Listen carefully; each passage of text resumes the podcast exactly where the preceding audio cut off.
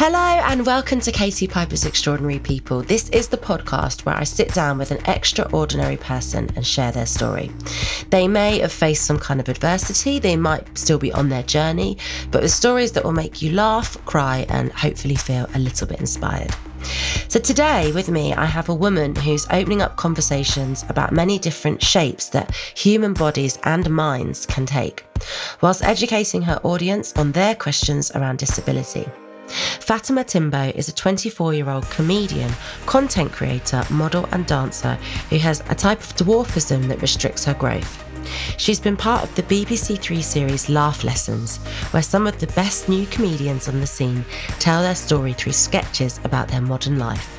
And more recently, took part in Channel 4's Black to Front project, which is part of the channel's commitment to improve black representation. Fatima has a first class honours degree, and though she's not always been confident in her body, she is here to tell her fans that people have the power to change how they feel inside themselves. And we are listening.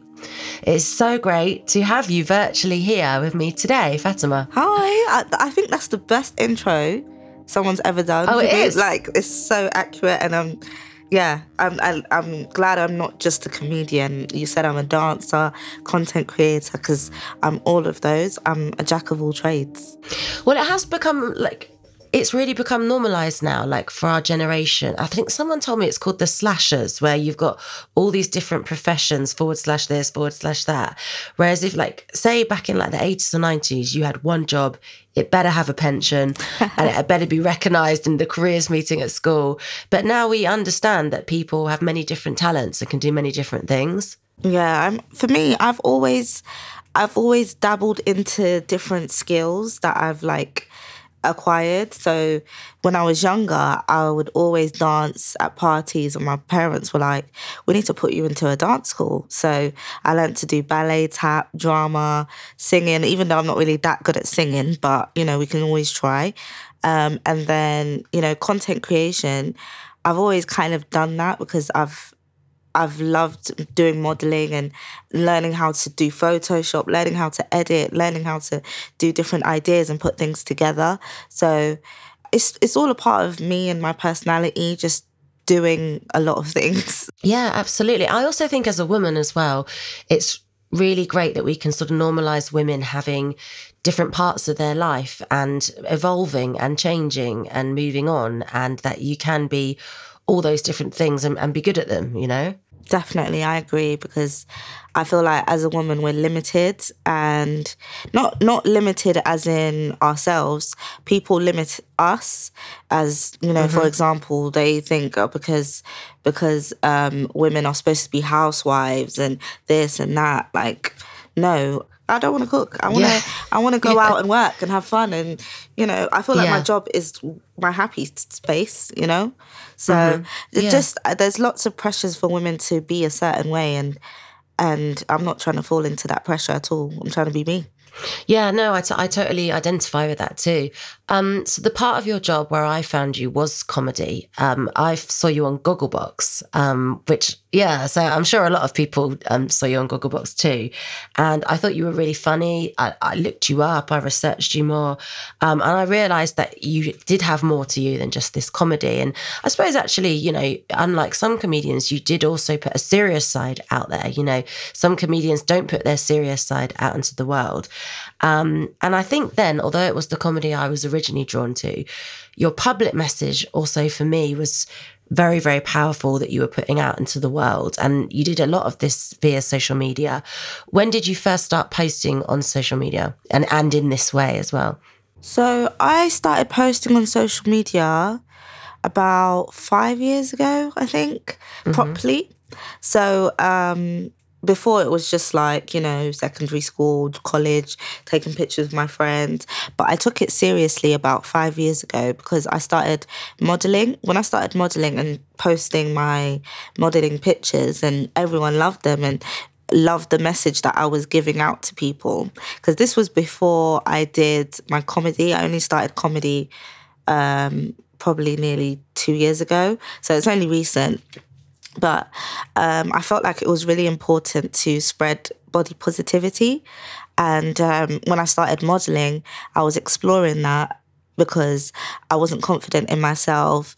I found confidence in modeling, showing my body to everyone and showing that, okay, I might be small, I might not have the typical um, body shape, but here I am. And like, I didn't think five years later I would make a whole career out of it.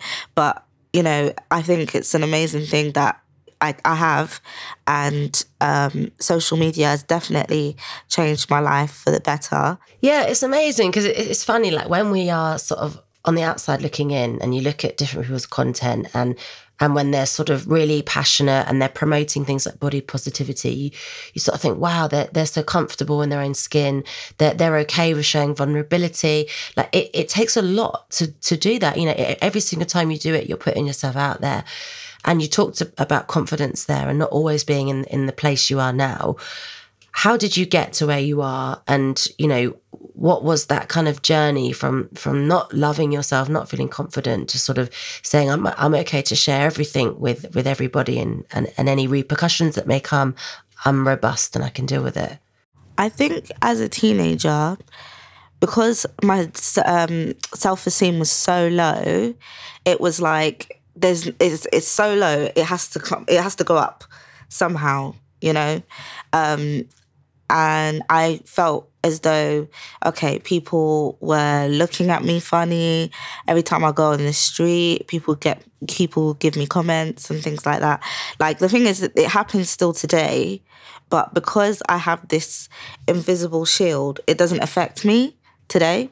But before, because I was a teenager and I was growing up, hormones, this is a normal teenager has goes through things, but when you have dwarfism and you're growing up, is I feel like it's harder than the average person because you're trying to understand your disability and you're trying to understand being a human in this world.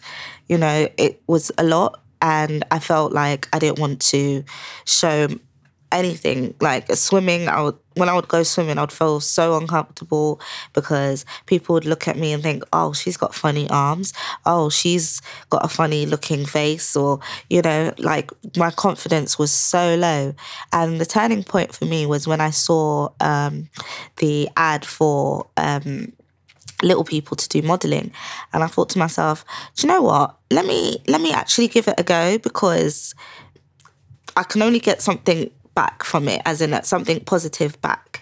So when I did it, I felt so uncomfortable at first because it was like zero to a hundred from from not showing myself to showing my whole body basically.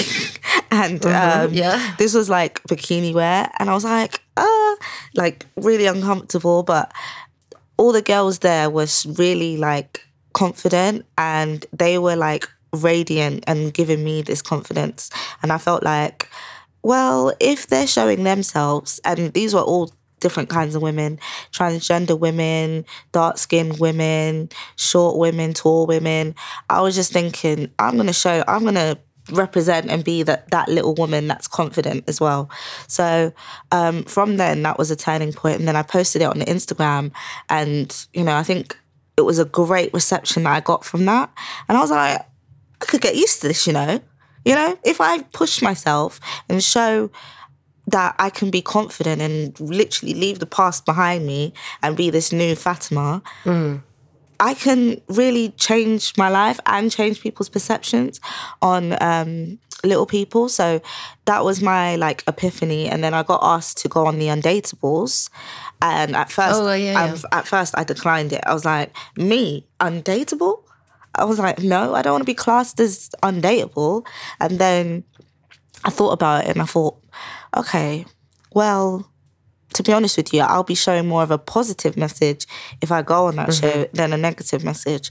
So I was I was basically just challenging myself all the time. Yeah, because even when you talk about that first moment of that modeling, you still had to have something in you that was self motivation, self belief to even consider, you know, reading an advert and acting on it. You know, you, you had to push yourself out of your comfort zone. There was no guarantees for you that that was going to go well. Yeah. You know, that could have that could have been a disaster. It could have been a painful experience. So you still had that that in you to be able to put yourself out there, I guess, which is the first step really to mm-hmm. sort of a, a, journey of of change and, and and welcoming something different when i was researching you, i was trying to like look back on your past and I, and I was thinking oh you know, I imagine that school would have been a difficult time for you.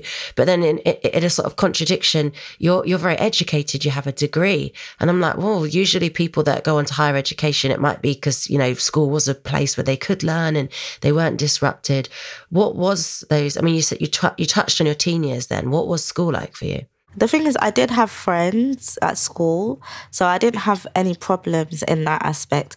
But I felt like the boys in school, like the, the mean boys, the mean girls, would always pick on me.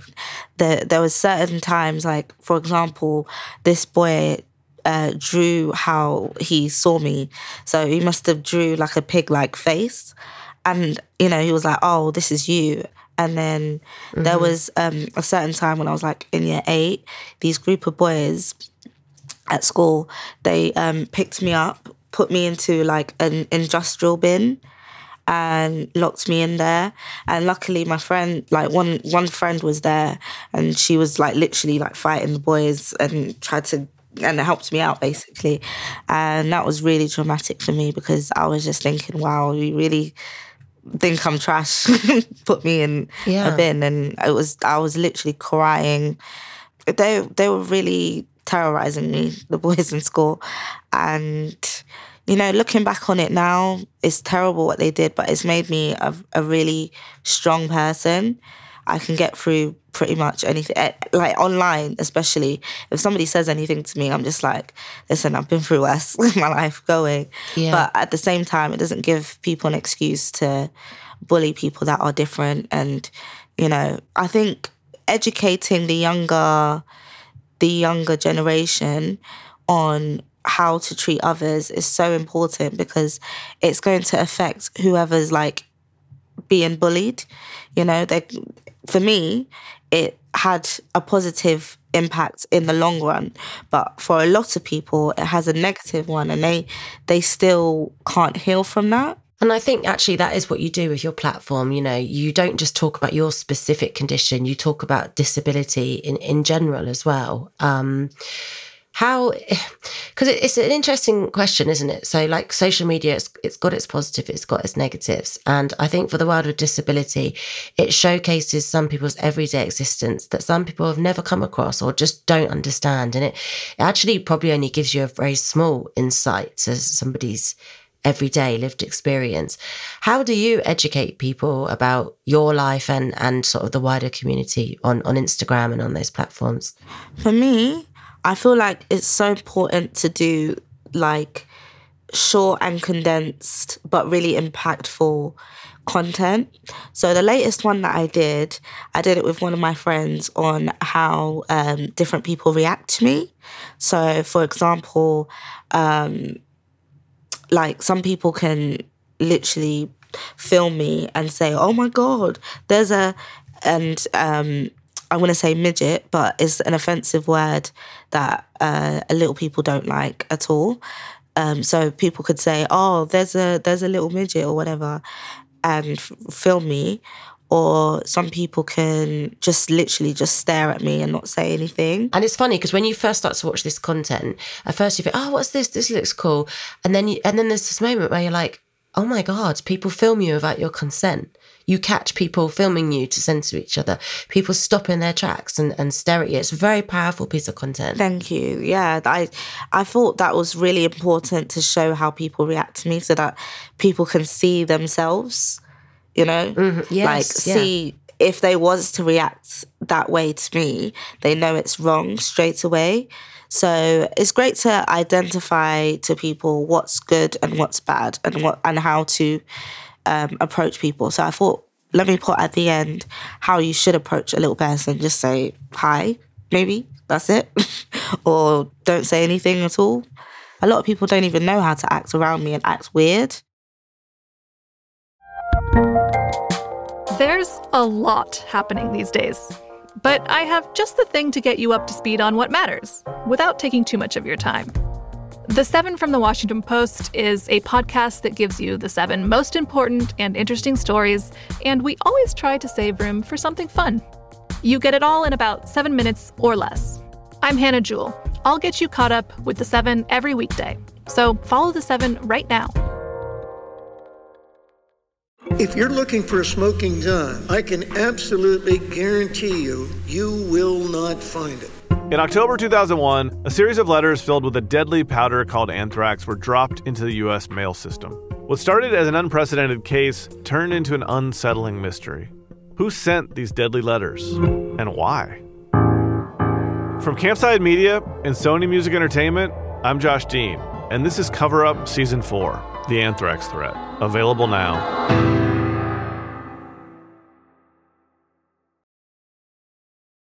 Do you know what? It's a strange question, and some people ask me this, right? And I think it, it's such an evolving thing because there's no fixed answer to this because it depends on on the context. But people always ask, well, when when should you um, ask somebody about a condition? Um, um, when should you not? And what what is weird? What's normal? How should you act? Um, how can I not stare? What if I have children who stare? What should I do? Do you do you have any answers on educating people around that? It's the way you approach someone that's the most important mm. thing because I feel like you need to think how would I want to be approached? But nobody asked themselves that question when they're interrogating you about your condition, you know? So, um, how I would want someone to ask me about my condition is, you know, you can be upfront about it, but you can't just make it the first thing that you talk about because that's the first mm. thing you notice. No. Yeah, because it's almost like why why are you there to appease somebody's curiosity? Like it's almost a bit voyeuristic and indulging them in.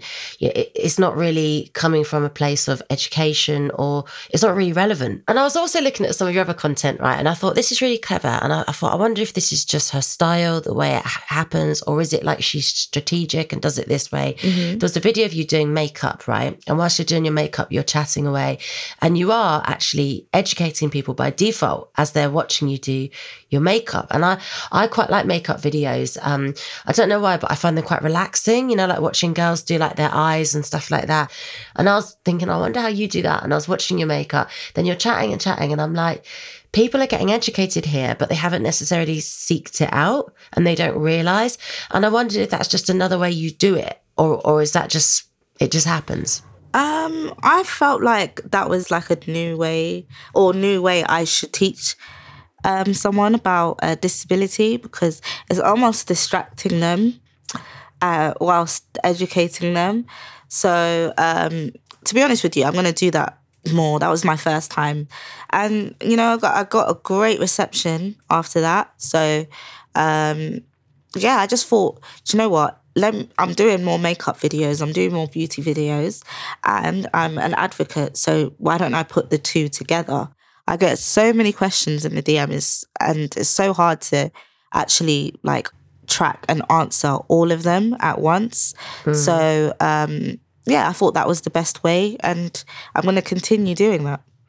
Why do you think? I mean, obviously, there has been this increase in like variations of influencers, content creators online. But I don't I don't know if you agree with me, but I don't think that volume has carried into telly and other forms of media. Yes, representation has slightly increased, but it, not not as much as how you can seek it out on Instagram. And you know, one one in five people in the UK have a disability. Do you think it's represented in the media enough? And, and if you don't, why why do you think it isn't? I personally don't think it is. Um, it's getting better though, I must say. Um, for example, I saw an Amazon ad, um, an Alexa ad actually, with um, a black disabled man. And I thought, oh, yeah. okay, we're moving forward here. But in mainstream media um, as a whole, it's not progressing the way it is on social media. With TV, there's so many regulations. There's so many, like, okay, once people have created a show or whatever, they have to pick who they want to be on there. And there's just a lot of um, people behind it. But on social media, you know, you can be a one man team and have millions of views, like for example, me, you know, and they're not putting much thought behind people with disabilities being included in there. So that's what needs to change. I'm I'm happy that um, the movement of Black Lives Matter is actually changing the way TV is, but I think disability needs to be included as well. Yeah, because some people see diversity as one thing, and then particularly in production, they'll be like, "Oh no, we're diverse because we have that one person, or we have those two people," and then they feel like that's that's that's some kind of minority. So then the, the rest of the cast is fine.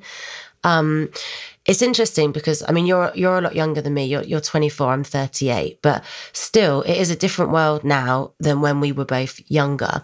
And I just wondered um, for the younger Fatima, like I wondered what you wish people knew about disability, or more specifically dwarfism back then. What do you wish the world could have known, or or even still now? You know, what what do you wish that they knew that that they don't? um, a lot of people say to me, "Oh, you're not disabled. Oh, you can walk and talk." And I'm thinking to myself, "Well, when I'm in the bathroom and I can't reach the sink or I can't even see in the mirror, um, I am disabled." Or when I'm going into a certain kitchen and I can't even reach the the the fridge, I am disabled because I can't do it. I have to I have to have um, a stall or somebody has to help me. So um, I, w- I wish people knew that there's more behind what you see. You know, that, that they need to see or research deeper on hidden disabilities. Because even though um, I'm, I can walk and talk, I struggle with certain things. And, you know, I think that people need to understand that. Now, even with um, my condition, there's certain there's certain things that I go through. So, for example, hearing loss, that's a hidden disability. You wouldn't know that, but it, you're when you're saying to me, "I'm not disabled," it's just it's very offensive to me. So um, even though I feel like I I'm invincible and I want I want to show people I want to have fun and you know, but I I feel like at the same time I go through X, Y, and Z as well. Yeah, it's interesting, isn't it? Because when you start getting a big following and you put out a certain style of content, and that you know you are a very upbeat, positive person, but that doesn't mean there isn't a struggle behind, you know, your your brand or your your talents and what you're doing. Just because you choose not to sort of wallow and and live in self pity, it doesn't mean it's not tough. And and it's interesting seeing like you know today, today you present as a creative. You know, you're very creative, you're very self driven, but you are academic. You we talked about you know you have a degree. What did you actually study? What was your degree? I in? studied accounting and finance. I studied that. Oh my from- God. I know. I studied that in A levels, and then I continued on um, doing that as a bachelor's degree. And to be honest with you, I only did that because of my family. Um, Mm-hmm. It's quite. There's a lot of pressure. I know it's not just African households, but you know, um, Asian households where it's so important to have a degree behind you. And, you know, if you're not an accountant or lawyer or a doctor, it's like not seen as a proper degree. So I felt like, well, I like numbers, so why not? And I'm not using that mm. degree today. Oh, I'm only using it to count my money. That's about it. That's useful. That's, That's useful. Do your tax return. yeah, you know? exactly, exactly. So It's interesting you touch on your parents um, there because I was wondering, you know, when you were younger, did they fully understand about your condition and, and, and did you? Because I suppose you get your education from your parents. um, they didn't understand it whatsoever, not in a bad way, but because they were learning with me, it was like you know, I'm learning about my condition with parents that are average height and have no idea what it's like. You know, I love them to bits and they gave me everything that I needed. So they gave me love, they gave me attention, but the education behind actual disability, I had to learn that myself. So when your mum was pregnant, I mean, I don't know if you know this information, but was it something she was made aware of in a scan or is that not something that's possible? So, how my mum found out is um, when she was six months pregnant, they noticed that um, I wasn't growing as much or growing the normal rate a baby should. And they did scans and they told her, you know, your kid could either have Down syndrome or dwarfism. And for me, Two very different things. I know, and they gave her the option to, you know, if if they if she wanted to abort me or not. And she said to to them, you know, I'm I'm gonna basically ride this out. You know, uh, I'm already six months. I'm gonna love my child, no matter what condition they have. I always think about that, and I think, wow, my mum's so strong. And it's, it's very revealing about your relationship with her that she was able to tell you that story. You know, that must have been a big thing for her to, to, to tell you that story. And it sort of suggests to me that you have a very close relationship. Yeah, me and my mum, we're besties. You know, I love her to bits. She's hilarious. To be honest with you, she's the real comedian, not me. She, she's the funny one. That's where You're just plagiarizing yeah, her exa- stuff. exactly, exactly. So she's she's literally the real comedian. She's makes me laugh every single day. Yeah, me and her like this, besties. Mm.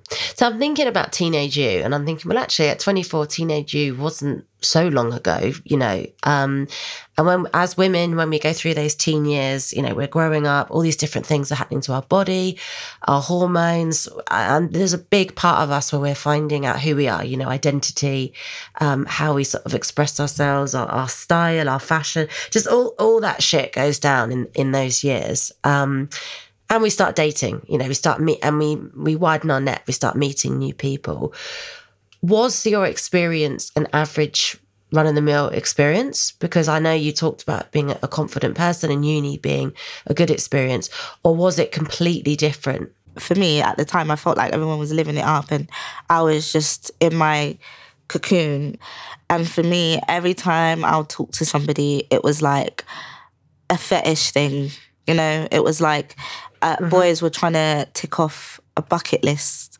You know, yeah and it really felt I've, it really dampened my confidence because I felt like I wasn't good enough. I felt like I was just an object in this world, you know, and you know, it just made me feel really uncomfortable to even talk to boys after a while because it was always the same thing, you know. So, because when you're dating, you actually find out what you like, what you don't like in a guy, and this and that. I didn't have any of that those experiences because guys didn't even date me. They wanted to just, you know, have a quick ting and, and leave. So um now that I'm in like a proper committed relationship, it it's really opened my eyes to what I've missed, if that makes sense. So I'm kind of glad that I've got that now and before instead of instead of getting it from the wrong person if that makes sense. I'm glad i just identified okay go away leave me alone. I don't want to talk to you if you're going to talk to me like that you know? Yeah, I think it's interesting you raise that because I think lots of people listening might not necessarily be directly affected by the things that you're talking about, but I think lots of people have experienced um, making unhealthy choices, making toxic choices when something destroys your self esteem. Even when you know something's not good for you and people don't deserve you, you kind of lower your standards because you you want that love, you want that affection, even though deep down you know that's not the way Yeah. to get it or to experience it exactly it's, it's, re- it's really, really, really, really tough. Um, you know, like I said, you you are sometimes serious in your content as well. Um, and there's a video of you online where you know you're very honest and you talk about um, where there was a point where you didn't want to leave the house.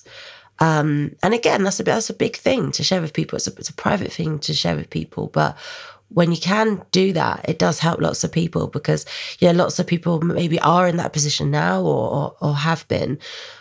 Why did you feel like you didn't want to leave the house? Um, and what was that time like for you? Because obviously you must have been a very different person to who you are now. um i just felt as though i had enough of people looking at me and you know making fun out of me and like i just felt like oh my god every single time i go out somebody is looking at me why why am i living in a world like this and you know and and i'm sure people now are relating to me, but I think it's one of those things you have to work through.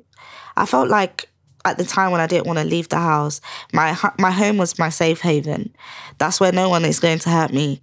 you know, because at, the time there was one time this these group of men that I was walking past them, and this happens often. Like a group when people are in um, groups, they have this confidence boost for some reason, and they just laugh in your face. And I just I feel like that just that was like the last straw, and I just I just didn't feel confident to go out at all, and I felt like if I go out again and somebody does it to me again, like what else am I gonna do? You know, I don't I didn't want to have um, suicide thoughts and things like that. So I just thought staying in my home is the safe, safest thing to do. But I'm glad I got out of it. Um, I'm glad I've got this invisible shield now because these those things still happen to me. But So you are still bullied as an adult yeah, by adults. I'm still bullied. But mm. um, so when I started going mm. out again, I had to realize that my condition is not going to change and people's reactions are not going to change. But the way I feel inside about myself, I can change that. Now I reply back to Yeah. people and I give people dirty looks. I give the energy that you're giving to me. You know, if you're staring at me, I'll mm. stare at you back. Because that story is so powerful because you're basically saying someone's way of like showing off in front of their mates and bravado and like uh, what, you know, their version of comedy, you know, because they've got nothing else in the locker. That passing comment or that laugh could leave somebody, it could be the straw that breaks the camel's back for that person and leaves them a prisoner in their own Yeah. home. That is how powerful your discrimination and actions can be. You could imprison somebody today by doing that to them. And I just don't think people think about that. And it's like, you know, when I look at your account and stuff and, and, and other people who've got similar messages to you, part of me is like, this is brilliant. But then part of me is like, but the people that follow her aren't the people that need to be seeing this content because the people that follow you already are they've got to be of certain intelligence you know they've got to be um they can't really be narrow-minded people so that that's also kind of a difficult thing isn't it because you need the other people to sort of follow you so how as as, as an educator or as an activist how do you capture those people that traditionally wouldn't follow you I think because you've made a good point. That's a great point. I feel like when because I went on the news a few years ago, when I'm doing mainstream TV stuff, even though I might get backlash or hate or whatever, at least they're seeing me. At least they know hmm. that dwarfism is out there. They make I'm I'm giving awareness. So I think it's when I do more mainstream TV things like that that's when I'm being a proper activist, even if I'm not even um, actively doing it. I'm passively doing it, and the more I'm seen, then um, it will get better for not just me, the next generation of uh, little people. Yeah, I mean, I think you're right. I think passive creates more change because creating all this content to your followers who are already interested in your life, you know, you don't. I mean, I mean, the trolling people get usually is when people don't know who they are, don't know their story, and they go on the news, and it's people that don't follow them that come onto Twitter and say it. It's not usually your regular followers that every day want to know what you ate, what you're reading, where you're going today, because they're invested in your message and, and wanting to understand or, or be part of it. Um, I did wonder actually when I was thinking about the, the comedy side and you talking about coming to comedy only in the last sort of two years, you do channel and bring comedy to your disability on your platform. Is that because it's easier to express yourself that way, or is it easier to widen the message that way and get people to For engage? me, I've always not laughed at my disability, but I've always made light of it because in certain situations it's funny. You know, if I can't if if I'm like struggling to read something and sometimes sometimes my mum would forget that I'm little and not just my mum friends or whoever I'm with, they because I'm just me, they just instantly forget. So I they would say, "Oh, could you could you get some more? Oh, could- you get that?" And I'll be like, "Um, can I reach that? Can I?" No. But that's quite powerful. They don't see that Yeah, in you, though, yeah. don't you think? That's like they only see you, who they know. It de- Yeah. it definitely is powerful for sure. Because you know, at the same time, I'm like, um, I'm gonna need some help here. Oh, oh, sorry, Fats, I forgot you. I forgot you're little. So um, there's comedy in that. I don't know. I just make light of certain situations because that's what my mom does. That's how I get through life. Because if I take everything so seriously, I, I don't know. I don't think I'll be here.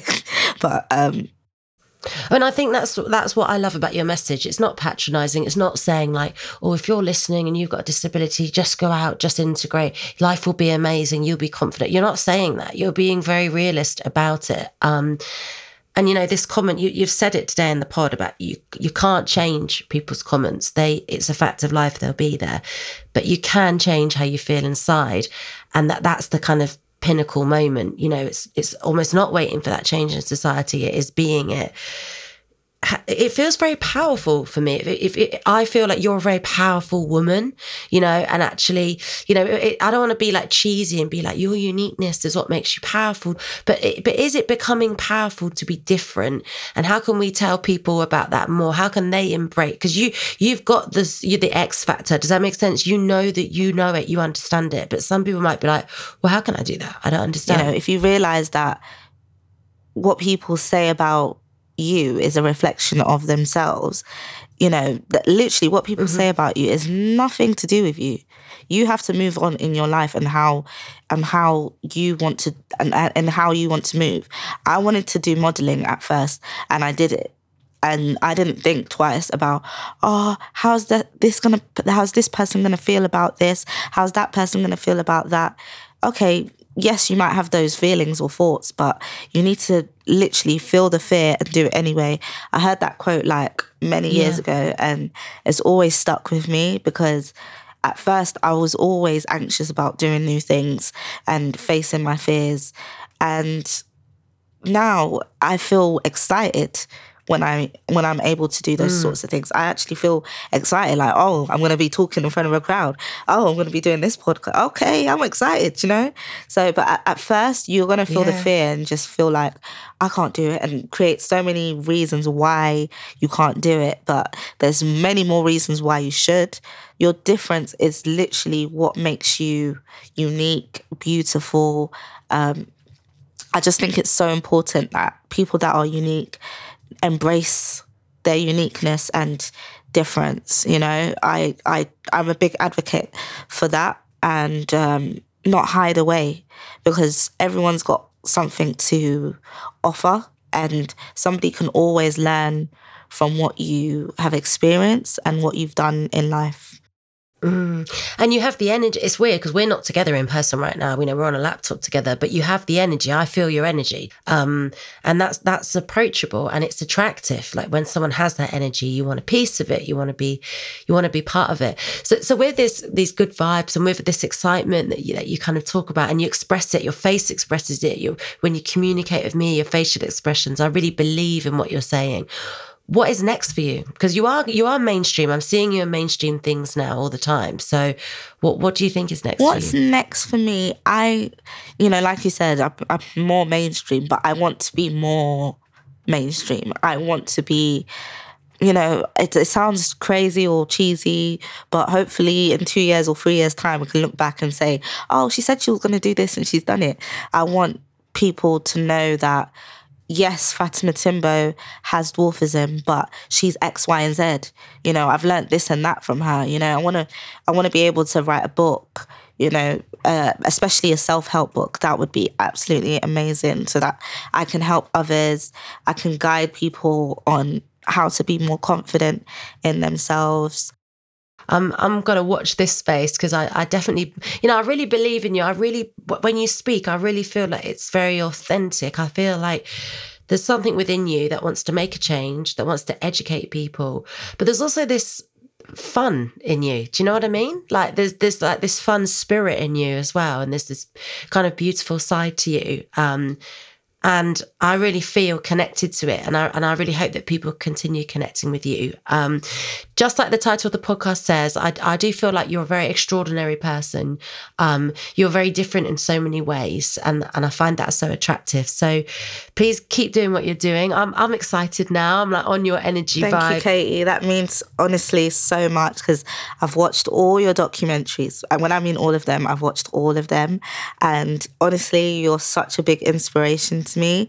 And I just, oh, I feel like you. you've impacted so many people's lives, and you're literally one of the people that have done that to me because I've felt I've I've lit yeah Oh, yeah really? literally when I'm watching your documentaries and I'm seeing what you've gone through and you and looked at the person that you are now I'm just like I want to be like her you know so so yeah you're oh, just Oh, thank yeah you. you're amazing and it means so so much you saying all of that Oh, well, I'm so glad we kind of got to meet, and hopefully we do get to meet in real life one day. You know, I just um, find you absolutely incredible, and I just want big, big, big things for you. So, thank you so much for your time and coming on Thank you for today. having me. It's been absolutely amazing and actually refreshing. It almost feels like a therapy session. But um, Oh, really? That's good. I, okay, I should invoice you at the end of this. who was the therapist though, and who was the client? you no, you're the therapist and I'm the client. Even though I'm talking positive, Okay, I'm good. helping others as well. So it's great. yeah. Thank yeah. you so much. Thanks for listening to Katie Piper's Extraordinary People. If you haven't already, please follow where you get your podcasts. Also, if you enjoyed this, please help us spread the word, rate and review the show, or share on your socials.